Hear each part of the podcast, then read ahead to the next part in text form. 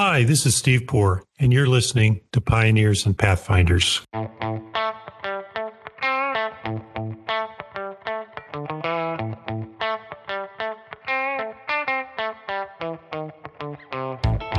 Our guest today is Jimmy Vestbirk, founder of Legal Geek. Legal Geek is an organization that hosts events around the world for the legal tech community. Jimmy started his career in business, owning and operating a number of online dating sites one wonders how he made the transition from online dating sites to legal tech. It's because he ran into different legal issues in those ventures, and his experiences ultimately inspired him to find solutions to these problems. Drawing on his business knowledge, he co founded the legal startup Flex Legal, where he discovered his passion for events. Jimmy would go on to start Legal Geek with the goal of making legal tech events more fun and engaging, encouraging attendees to dress comfortably, learn from one another, and make friends rather than sell. Since launching in 2015, Legal Geek has reached a total of more than 50,000 attendees from over 150 countries. Legal Geek also organized the world's first legal tech startup conference in 2016 and will host the brand new Legal Growth Geek conference focused on legal tech adoption. In April, the Ministry of Justice in the UK awarded £3 million to Legal Geek and its partner Codebase to accelerate the growth of legal tech through the program Law Tech UK. In today's conversation, Jimmy tells us about making the leap to the legal industry, hosting events during the pandemic, how Legal Geek has evolved since its first event in San Francisco, and the topics he's excited to hear about at the upcoming Legal Geek North America conference hosted in Chicago. It was an interesting conversation, and I hope you enjoy it. Thanks for listening. Hey, Jimmy, how are you?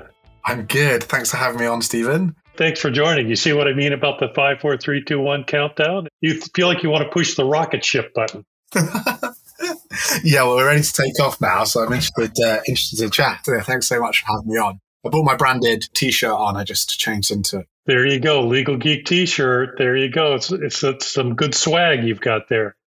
exactly. Well, well, thanks for joining us. I, I I know it's late in the afternoon over there in the UK, so I hope hopefully you've had a decent day. Let's talk a little bit about some of your professional history first before we'll get into Legal Geek and the conferences you've got coming up and what participants can expect and all that kind of stuff. And I'd like to hear about the, uh, to the extent you can, talk about the grant you got from the Ministry of Justice, which sounds really, really cool. Yeah. But you didn't start in legal tech. You started by founding a number of dating sites right out of college. What was it that drew you to that space? So yeah, great. Um, I love that you've done your research. We had a little chat before, so nothing to hide here. I, uh, yeah, I, I always feel like I've just started in legal, but it's actually been like over eight years. But before that, for a similar amount of time, actually, about eight, 10 years, I did run, um, run some dating sites. And what that business was was um, I was pre-dating apps that came along, so it's like desktop solutions, um, and I became quite good at online marketing, if you like, but also really just putting people together. So you're absolutely right. I just left university or college, uh, we call it university here, and um, and was sort of moved back to the countryside where I was from. Just found it hard to meet new people, so started looking at uh, dating and saw some opportunities there, and ended up like going down that rabbit hole and you know, that was a good, like, had a really nice cut my teeth. And, you know, you can, it's amazing what you can do just from your bedroom at home. You know, you can build up a business or their online access, use freelancers, just like get into that kind of vibe. Then that business kind of, um,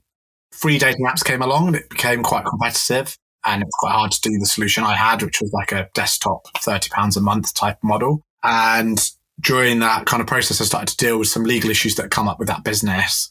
And I got exposed to the kind of the stresses as a business owner and also going through the process of buying a house and things like that. The first time you deal with a lawyer or attorney. Stressful, isn't it?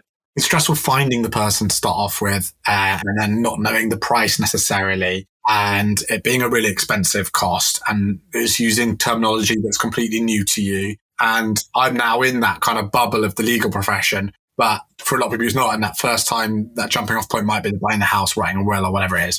So it's really found that really stressful. So I was just trying to solve a new problem with a business. And that's kind of how I got into legal space, those two worlds bridged. That's interesting. We'll talk about Flex Legal here in a second, but your experiences in the dating sites as a, as a tech entrepreneur, you now deal with startups and entrepreneurs all the time in Legal Geek. you live in that world. What what lessons did you learn from your time as a, as a startup entrepreneur that you share with people trying to go down the same same path, albeit in legal tech?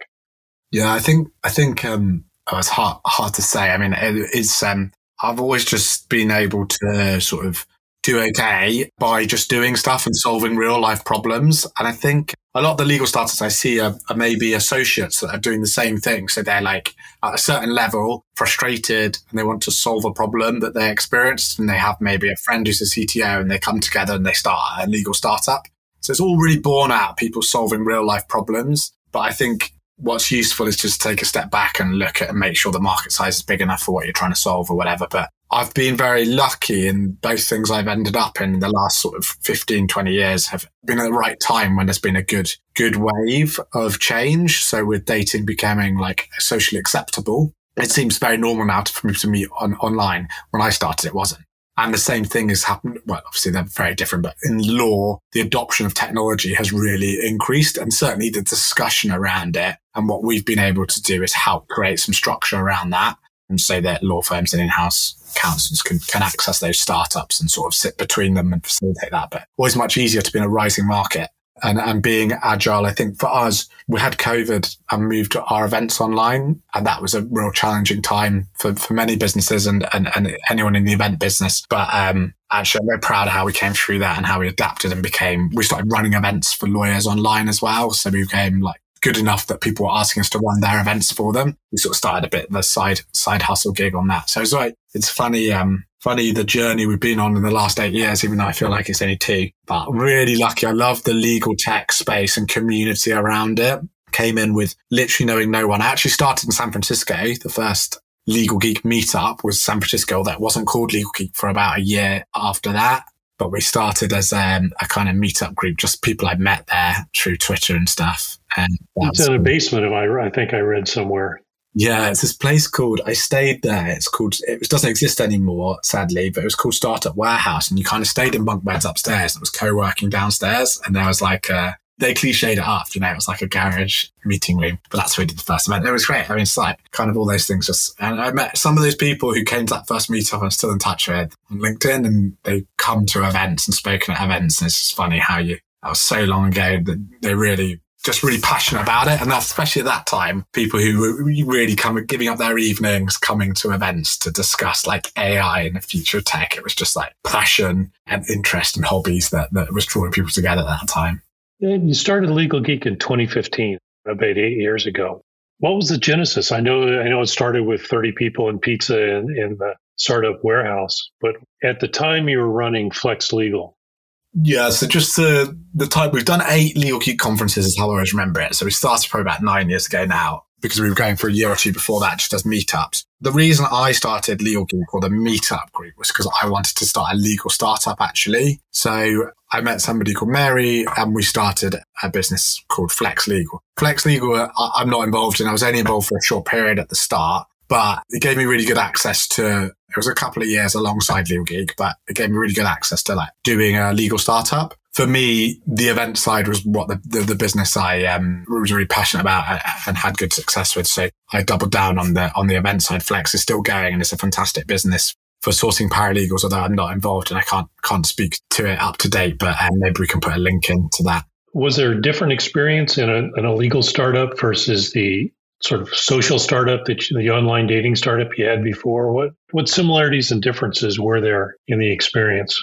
when I started looking at legal, I was really interested. I mentioned like conveyancing, will writing. I kind of came in with that experience as a small business stroke consumer. And that was the kind of solutions I was trying to solve. So when I came in, that was like, I guess it's like your rocket lawyers, your LegalZooms. They're the kind of products I was looking at at the time. Those kind of marketplace downloadable docs, like solving problems I'd experienced. I didn't really understand the legal market at that time, like the structure of the law firms, large or in-house. But that's where I ended up drifting because that's where the that's where the money was being invested in technology, legal tech at that time, and still is sort of consistently. So Legal Geek kind of I got drawn into art in the UK, like Magic Circle, large law, large corporate counsel, through to like fintechy in-house teams that are smaller through to big ones. because that's just the market I was sat in in London. Although we did, I've done events all around the world with Legal Geek, but they've been the predominant, well, the largest one we do is in London, which is two and a half thousand people.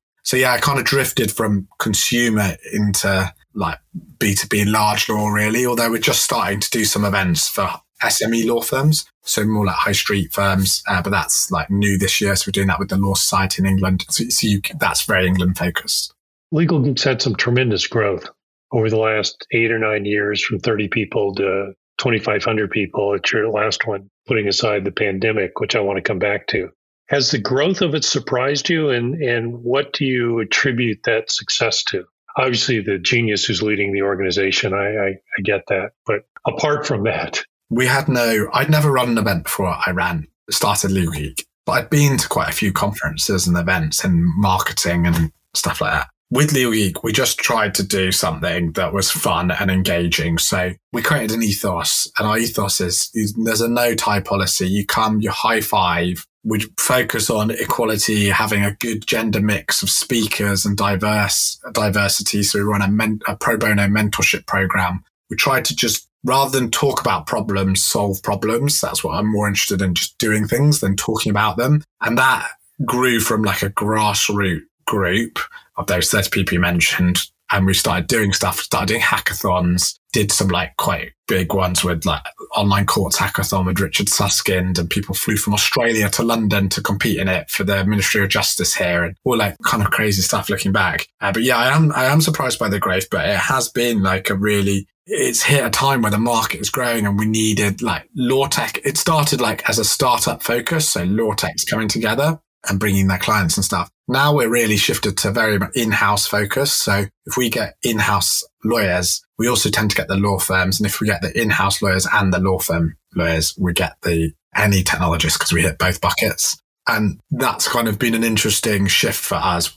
We've actually done very little in the space I initially started in, although, although we might come back to that a little bit.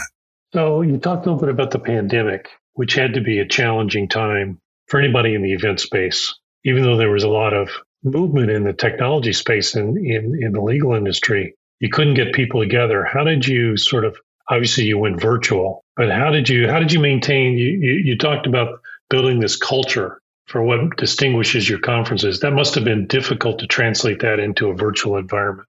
It's difficult, but it was, you know, I think possible. We did things like, I luckily I'd done online dating right as a business for 10 years and matching people at events is difficult virtually, but actually had loads of experience of that. So we've done a lot of speed networking at our in-person events. So we translated that to speed networking, like we're next to each other now. We had some software that matched you up every three minutes to a new person. So it wouldn't work now, but at that moment in time, and it's hard to think back even a couple of years to that where we were all stuck at home and particularly talking about the UK where I was. Um, I know it was different in different places, but you could easily make those connections. And actually our, because of the personal situation, so many people were at home, our attendee rates were really high. So we had our two and a half thousand person in person conference was 7,000 when we did it online. We did it over two days. Wow. But we did stuff like we're able to film some stuff. So we filmed, we um, I've got a, a vintage VW camper van that's my old boss's that we've driven around Europe and filmed people in. So we brought that back and we did like a global tour and we filmed the intros in the camper van just to bring it to tie it all together. So we provided some pre-recorded content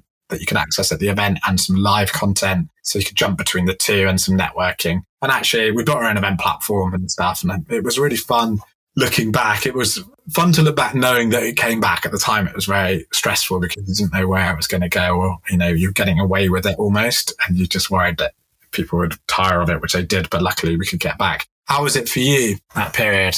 You know, I think it was difficult if you look back on it. And I think we're still seeing some of the fallout from that period now in terms of stress and burnout. And there's all sorts of issues around do you want to be back in the office? Do people don't want to be back in the office? They've adjusted their lifestyle, yet there's an advantage to being back in person. You must experience it when you got your live conferences back. It must have been a, almost elation to get back and have that human connection.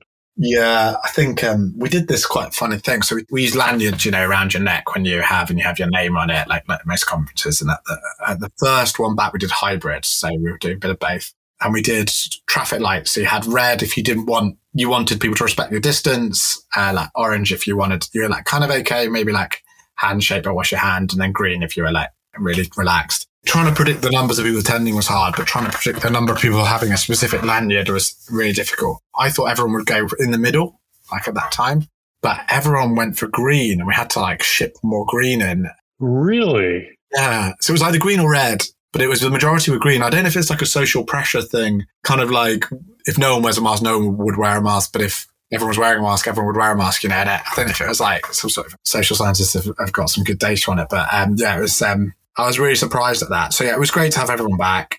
And we did an event in America last year and an event, uh, so we did an event in, in New York, Chicago, and Toronto, and we did our London big conference. And it was interesting to see just the difference last year in America. It was a bit we had a lot more people like asking us about COVID policies and stuff like that. Whereas London, it felt like people were a bit more back. So maybe we were just like six months ahead at that time. But it was the start of the summer in America. So I think it was coming out. So I, I don't know. It's, it's interesting to see it around the world, like the rules changing and stuff and how that had probably a six, 12 month effect on events. But I was at the, I was at Legal Week and uh, I think they were saying it's their big, like, you know, back to normal level of numbers.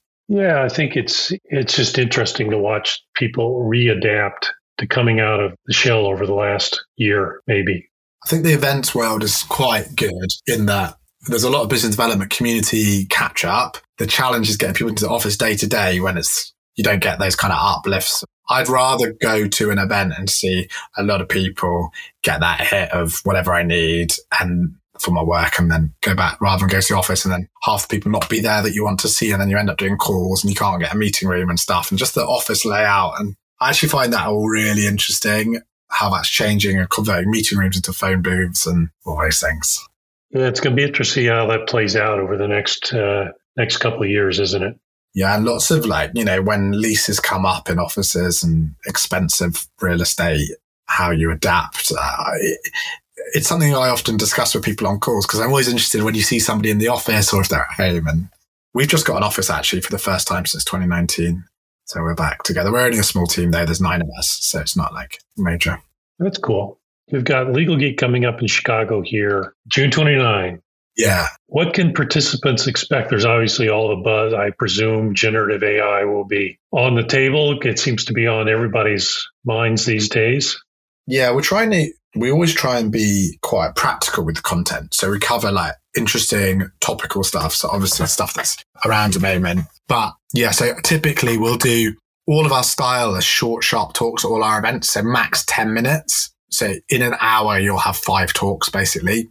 And they're all designed to be, you know, there's no podium, people walking around talking, minimal, more image slides. We really coach people on that. So more like TED talk style. So we have a few formats. We have talks, if we do product pitches, people, so people come to our events, we have an ethos like not to sell, but to make friends. But any content that's selling is labeled as selling. So like a product pitch is actually really interesting. But what we do is them as five minutes is to talk about the product. And so in an hour, you can see a ton of businesses and it saves you having so many coffees. So afterwards, you can go and speak to the three that are relevant rather than getting stuck down a rabbit hole for half an hour with somebody you, you realize quite quickly. That is irritating that. when that happens, yes.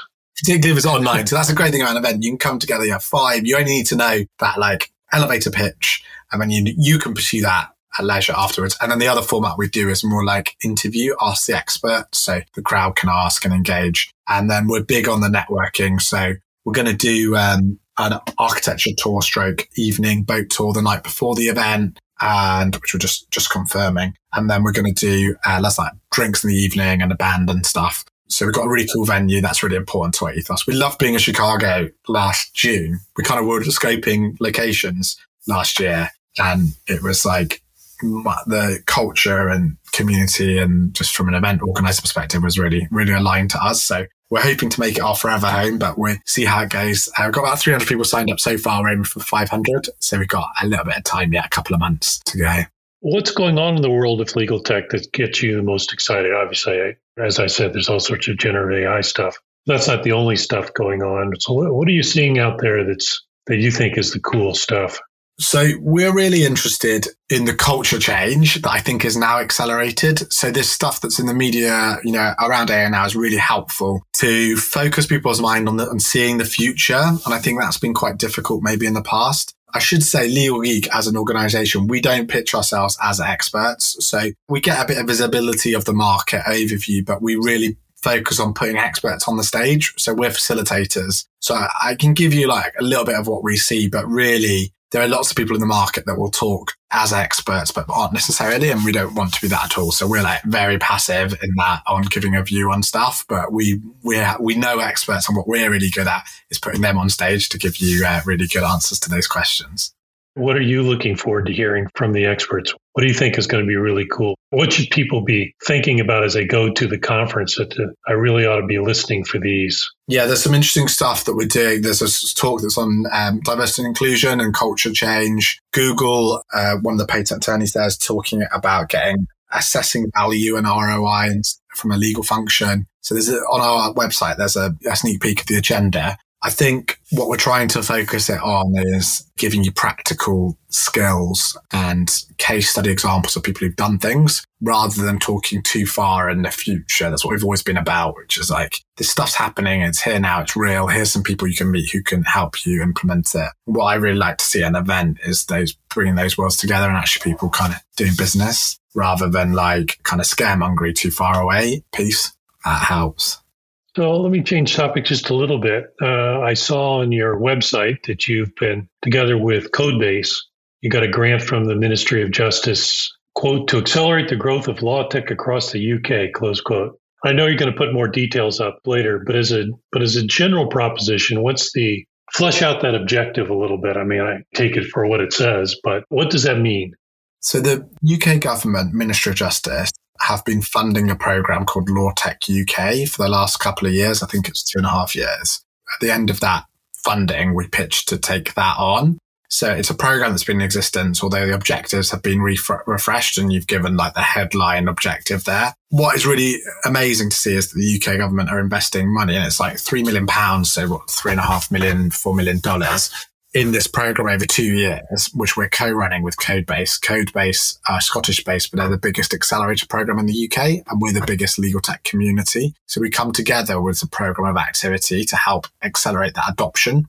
Our priority with the government stuff is like Legal Geek does a really good job with our community of servicing the large law and in-house community where law tech adoption has not, you know, could do with support and government can help is around the regions of the UK and getting it into the high street mid market and also focusing on the unmet demand. So the people who are not accessing legal services. So that'll be a key priority for us with the grant funding is focusing on the across the UK and the growing sector. So yeah, we are, we only won it the 1st of April. We're the 25th of April now. So we're going through a bit of a recruitment phase just um, going through the panel meetings and stuff like that. There's a bit of um, a process to go through with it. Uh, but we'll be running a series of events around the UK. We've got a kick-off event soon in Edinburgh and uh, starting to track startups, do some some reports, some accelerator programs that Codebase are going to run for startups and, and and anyone listening or again or watching uh, who's interested in like the UK market, whether that's to come to the UK market from abroad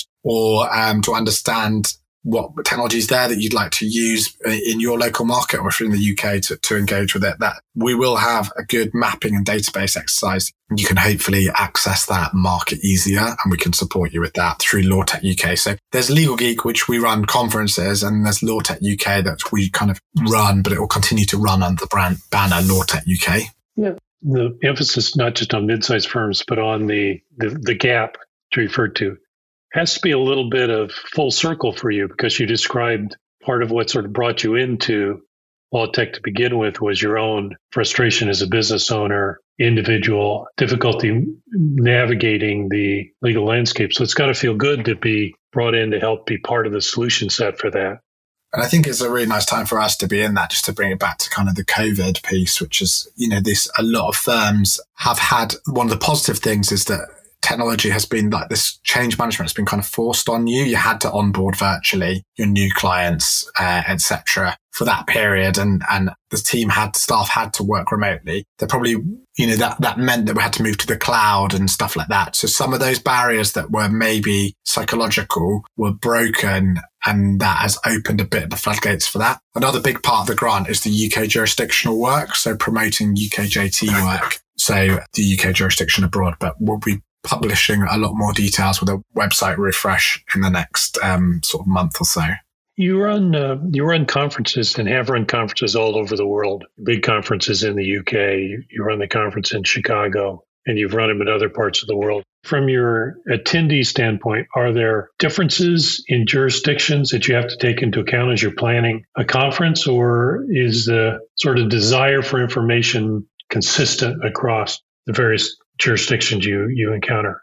We've um, we've done events all over the place, and we did a global tour with Dentons and with events in Sydney, Melbourne, San Francisco, Singapore, etc. And it's the same type of people. That's the thing I'm always really interested in with a common goal. And that's to have uh, Legal Geek's mission is to have a positive impact on the legal profession. And we want to do that through the adoption of legal technology. So the client gets their services quicker, better, you know, smarter and that there are groups of people all around the world and there's we kind of always try and collaborate with local communities and there's like the legal hackers that are everywhere there's lots of groups and they all all have a kind of common ethos and i love just being able to tap into that and meet people who are really passionate. I love meeting legal tech founders and their teams who are just really passionate about bringing that change and everyone is kind of doing it the same. I think they have, similar motives and i think there are people competing but everyone is quite um it's quite a collaborative open space, although it's kind of like historically maybe been quite siloed. So I think maybe legal tech is a bit of a release in that legal innovation world from the kind of actual sort of law firm piece. I don't know. Do you think that's fair from what you've seen? Uh, I do think it's fair. I think that there are, in terms of adoption, I think there are some jurisdictions that are more advanced than other jurisdictions. I think the UK is is frankly a little more advanced than the US. I think from an individual standpoint, I'm not surprised to hear you say that attendees share a common desire and a common goal. I've seen that consistently, whether I've talked to people in Asia or Europe or the or, or the Americas. They're trying to achieve similar results. Yeah, and I think one of the questions you asked earlier was around, were surprised by the growth? I think, I'm not so surprised by the growth, but I was surprised by the receptiveness to this change. So we are working, I think I'm lucky that we're based in London in the UK and we've got here the regulator is one of our sponsors. They're one of the regulators with the LawTech UK. They've created like a sandbox where legal startups can ask the regulators questions. So really like open dialogue between the two parties where they can inform that policy. It might take a while, but at least it's like a desire to be open and collaborative and, and understanding of the market. The Law Society are one of our, our collaborators on our High Street event and then the government doing this funding. And I think that and some of the stuff the regulators have put in place that's seen as innovative and, and is certainly innovative in the global space like ABSs and stuff, the alternative business structures, it's actually not, not, not that innovative. I don't think that you can be a non-lawyer and own a law firm, but in the legal business, it seems to be seen as innovative. It's not really though, is it? It's, it's pretty basic stuff. Uh, um, I would say so, but like things like that are, are, are good. I think the North America market. So we're doing the event in Chicago. It's for the whole of North America and Toronto. So, uh, and Canada, I should say, sorry. Uh, but we expect people to come from Toronto, which is quite close. And, and, we have a bit of a hub there. And that's a really similar ecosystem and type of people to the, that we have in London. And many of them have actually been over to London. So about 30% of our web traffic is from the US which is really interesting because we have it's just organically grown there. We did a conference pre-pandemic in Brooklyn. We had about 500 people, and we were on track to double that, but we'd kind of lost that, unfortunately, that momentum in. Um, everyone said, I don't, don't know if you're in Brooklyn much, but everyone said at the time that you couldn't do a legal event in Brooklyn. It was crazy, but we ended up with way too many people for what we had in the venue. So that was a good, good lesson in, uh, in doing and also we're taking our time with America because you know it's, it's, culturally very different like running an event and stuff like that. So just how that works. So um, we're starting off again almost with a smaller event uh, about 500 right. So let's see. I, I know we've sort of run over our time but one last question for you. Jimmy sort of what are the goals for Legal Geek? To keep building to keep uh, growing your size or are there other things you've got planned for the business So I think the the main thing for me and Beth, who um, is a director as well, is we're really enjoying what we're doing. We're really enjoying being building a community and having success at that. So continuing to have fun with it. Um, so we're looking at what bands we buy, just doing stuff that's a bit different is really important to us. So that's the first thing. I think the second thing is uh, like we will grow. We want to grow the US event to be, we don't want to have events every month across the US, but we want to build a conference in the US hopefully in Chicago uh, this year, and, and, and we can stay there. But, but if not, potentially move it to another location. But yeah, that's definitely an object of the business. And then we have the grant activity to continue to sort of, we just started really. So that's a two year commitment, but we've built the team now. So they'll all be starting soon. So just getting going on that. And I think that'll set us up pretty well. We don't want to grow like we want to grow into a big business in terms of the number of people we bring. We don't want to grow into a big business in terms of the number of people we employ because with events, you don't need to. You can employ skilled freelancers to do specific roles. And I'd much rather build a kind of core fun group around 10 people, which is where we are now roughly, and then just continue to do cool things. And really always only do stuff when there's value, you know, when there's value for people. I think that's really important as well. Right. People, you know, people's time is an, an, an important commodity as well, not just not just the money they spend, but their time. And obviously, they're getting tremendous value out of the conferences, or you would have had the success you've had. Hopefully, yeah. Long may it continue. Yeah. So for those of us listeners, you've got uh, Legal Geek North America in Chicago, June 29th, Legal Geek Conference in London, October 4th and 5th.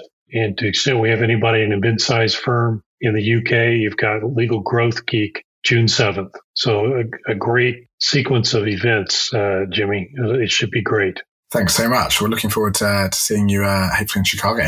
Yeah, I'll be there. I'll look forward to it. Awesome. Thanks for making the time for us. Thank you. Thanks for listening to Pioneers and Pathfinders. Be sure to visit thepioneerpodcast.com for show notes and more episodes. And don't forget to subscribe to our podcast on your favorite platform.